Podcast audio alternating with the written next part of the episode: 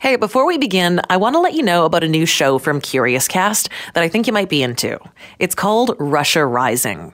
Putin's Russia has been accused of using internet trolls, hackers, and even assassins to influence the West. This new investigative podcast hopes to unravel the giant mystery that is Russia with the help of those who know her best. Russian trolls, hackers, Putin supporters, and even a former K G B spy. Join Global News Europe Bureau Chief Jeff Semple on a journey to find out how Russia has gone from tenuous ally to a potential global threat. Listen to Russia Rising for free at curious cast dot c a or wherever you're enjoying This Is Why. Sometimes the miracle can happen and your life can turn around and you never know what could be waiting for you. So I just want to show people that it pays off to not give up. Matt's road to recovery is literally the Trans-Canada Highway. I'm Nikki Reitmeier, and this is Why.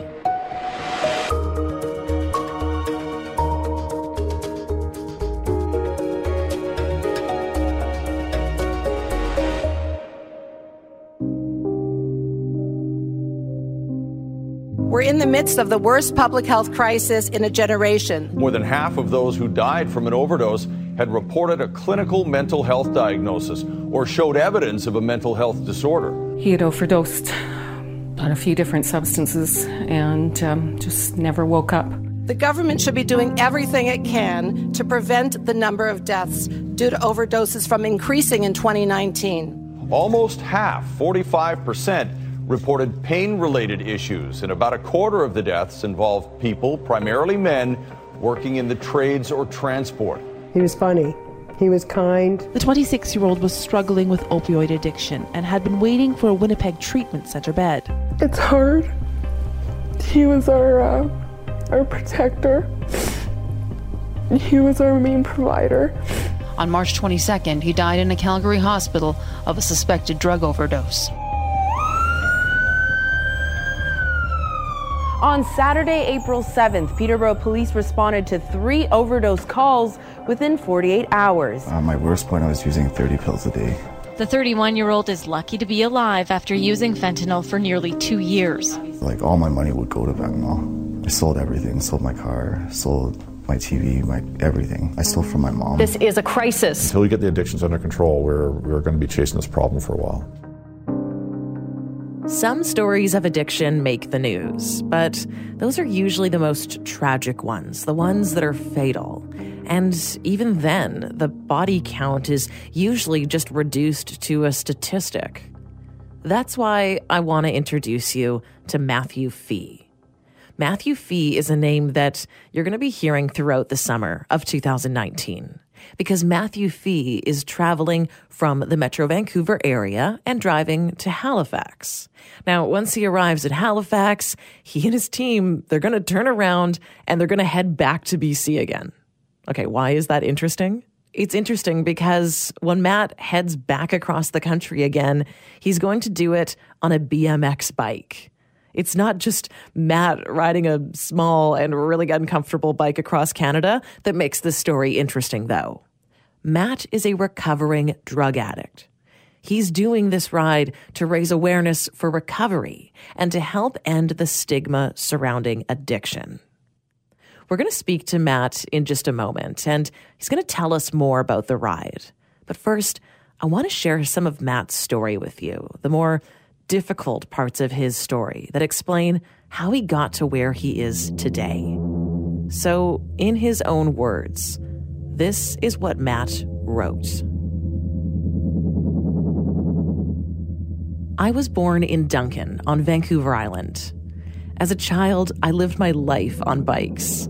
I learned to ride without training wheels at three, and you couldn't get me off my bike. My dad, my superhero, talented at cycling and mechanics, taught me how to fix bikes. My dad was diagnosed with multiple sclerosis when I was six years old, and from that day forward, my life changed. I moved to Terrace, B C when I was seven. I rode bikes, trying to make friends. Some of these kids were older, and they sexually abused and tortured me. I tried to hang myself at eight to end my pain and confusion. Not long after, my parents divorced. I blamed myself. My parents were going through a lot, and as they tried to find solid ground, my sister and I were sent to live at a teacher's house from our Christian school. I began to disconnect, and people remarked that something was wrong with me. In my teenage years, I became an outcast.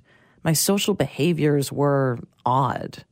I wanted acceptance so badly that I started partying and hanging around with the wrong crowd.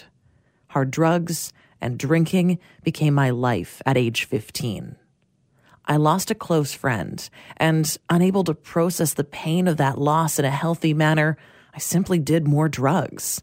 I crashed my truck due to mixing drugs and medication. My mental health became negatively affected.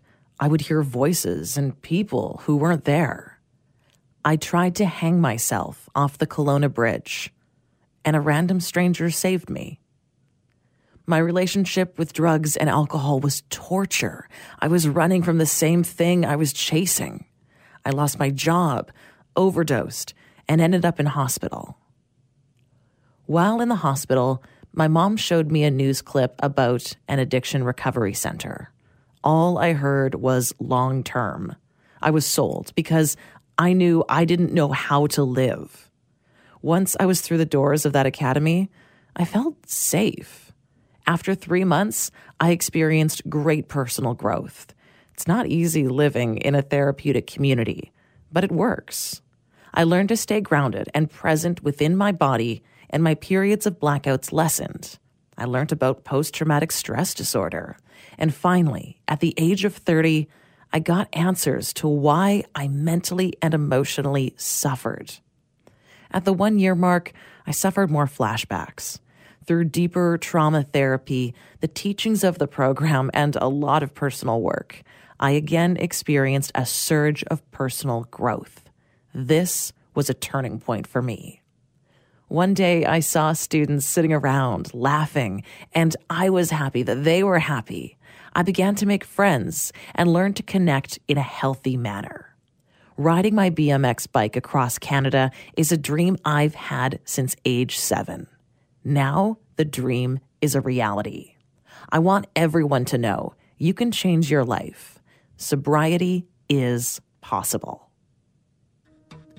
Those are the words of Matthew Fee, a man who's riding his B M X bike across Canada to raise awareness about the dangers of addiction and the hope of sobriety. Highway one is literally his road to recovery. For me, dealing with P T S D, when I'm riding my bike and I'm in the moment, in that flow state, it kind of allows me to to be grounded and, you know, within myself. So it was kind of a feeling that I was chasing. Coming up later in this episode. Everybody does have a story, and, and there's a reason why that person, you know, is where they're at, right? What does Matt think will be the biggest challenge he'll have to face on his journey across Canada? Those are the days where physically I'm going to have to look at the bigger picture and power through it. You're listening to This Is Why, a now award-winning national radio show and podcast from Global News. Download and subscribe online now.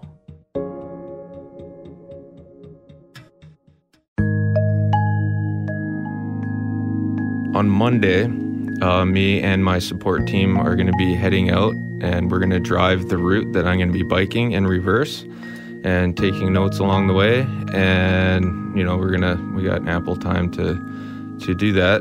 And then once we get to Halifax, um, you know, just hang out for a little bit. And then May first is the date that we're we're looking at for me to start the, the journey of riding the bike all the way back here.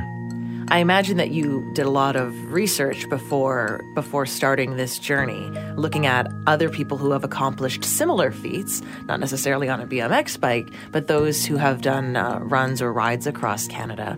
What kind of knowledge did you gain from the past experiences that other people have had trying to accomplish something similar?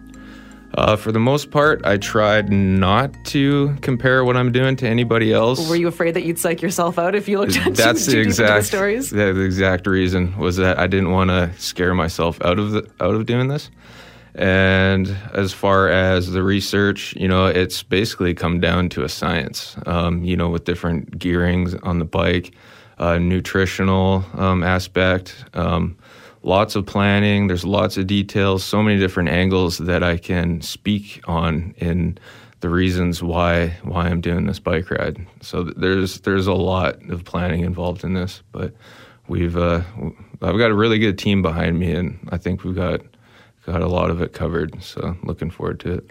Let's talk about some of those reasons. Why are you riding a B M X bike across Canada? I'm imagining it's not just for fun. No, it's not just for fun. Not just for exercise. No, no, that's that's that's not it. There's a lot to it. So all my life, um, you know, I was kind of dealt a, you know, difficult hand in life. And I struggled with addiction, with drugs and alcohol, you know, for many, many years. And I could never find a way out.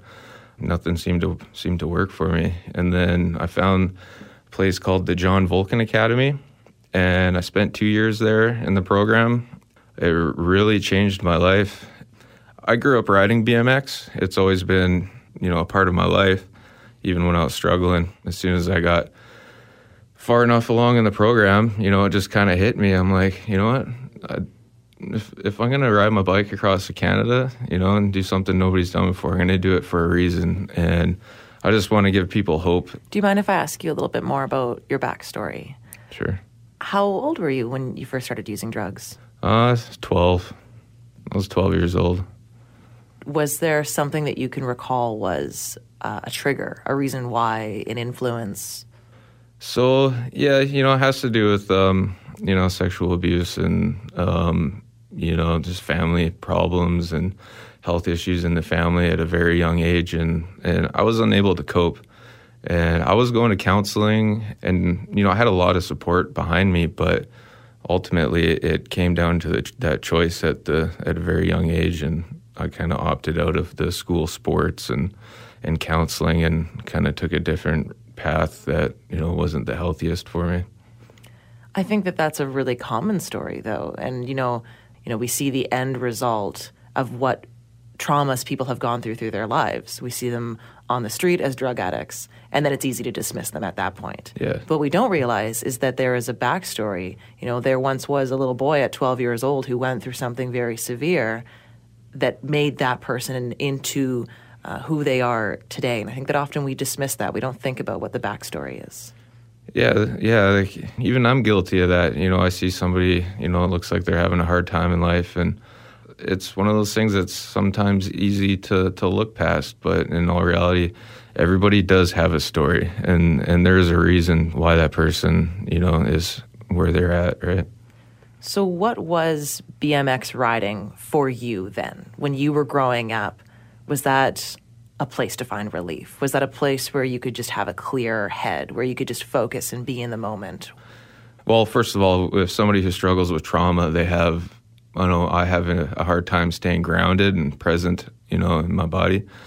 The antithesis of somebody who's dealing with trauma is to be grounded and present, you know, in their body. So for me, dealing with P T S D, when I'm riding my bike, and I'm in the moment, in that flow state, it kind of allows me to to be grounded and, you know, within myself. So it was kind of a feeling that I was chasing all the time with freestyle B M X and racing B M X.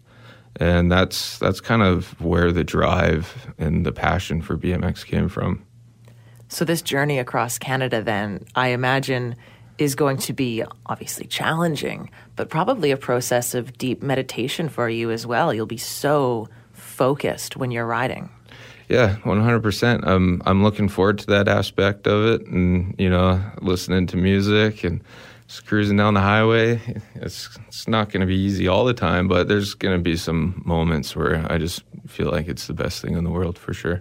I imagine coming downhill is going to be the best part. Oh, yeah. I'm looking forward to that. Yeah.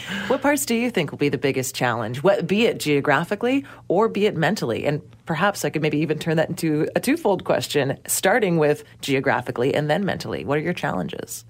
So geographically, it's those long hills where they seem like they're never going to end. And if I spend two days on one hill and I just feel like, you know, what am I doing? Those are the days where physically I'm going to have to look at the bigger picture and power through it.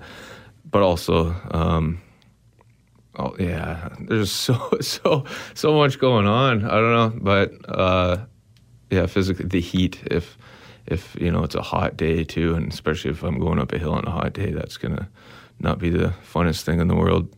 Mentally, I think uh, if if I'm going to try and do this in a way that's effective, you know, for the world to see that I went through a treatment center that's made me strong enough to be able to handle something like this and all the pressures, I think all in all that mentally I'm going to hold it together and, and show everybody what type of person the John Volken Academy has turned me into.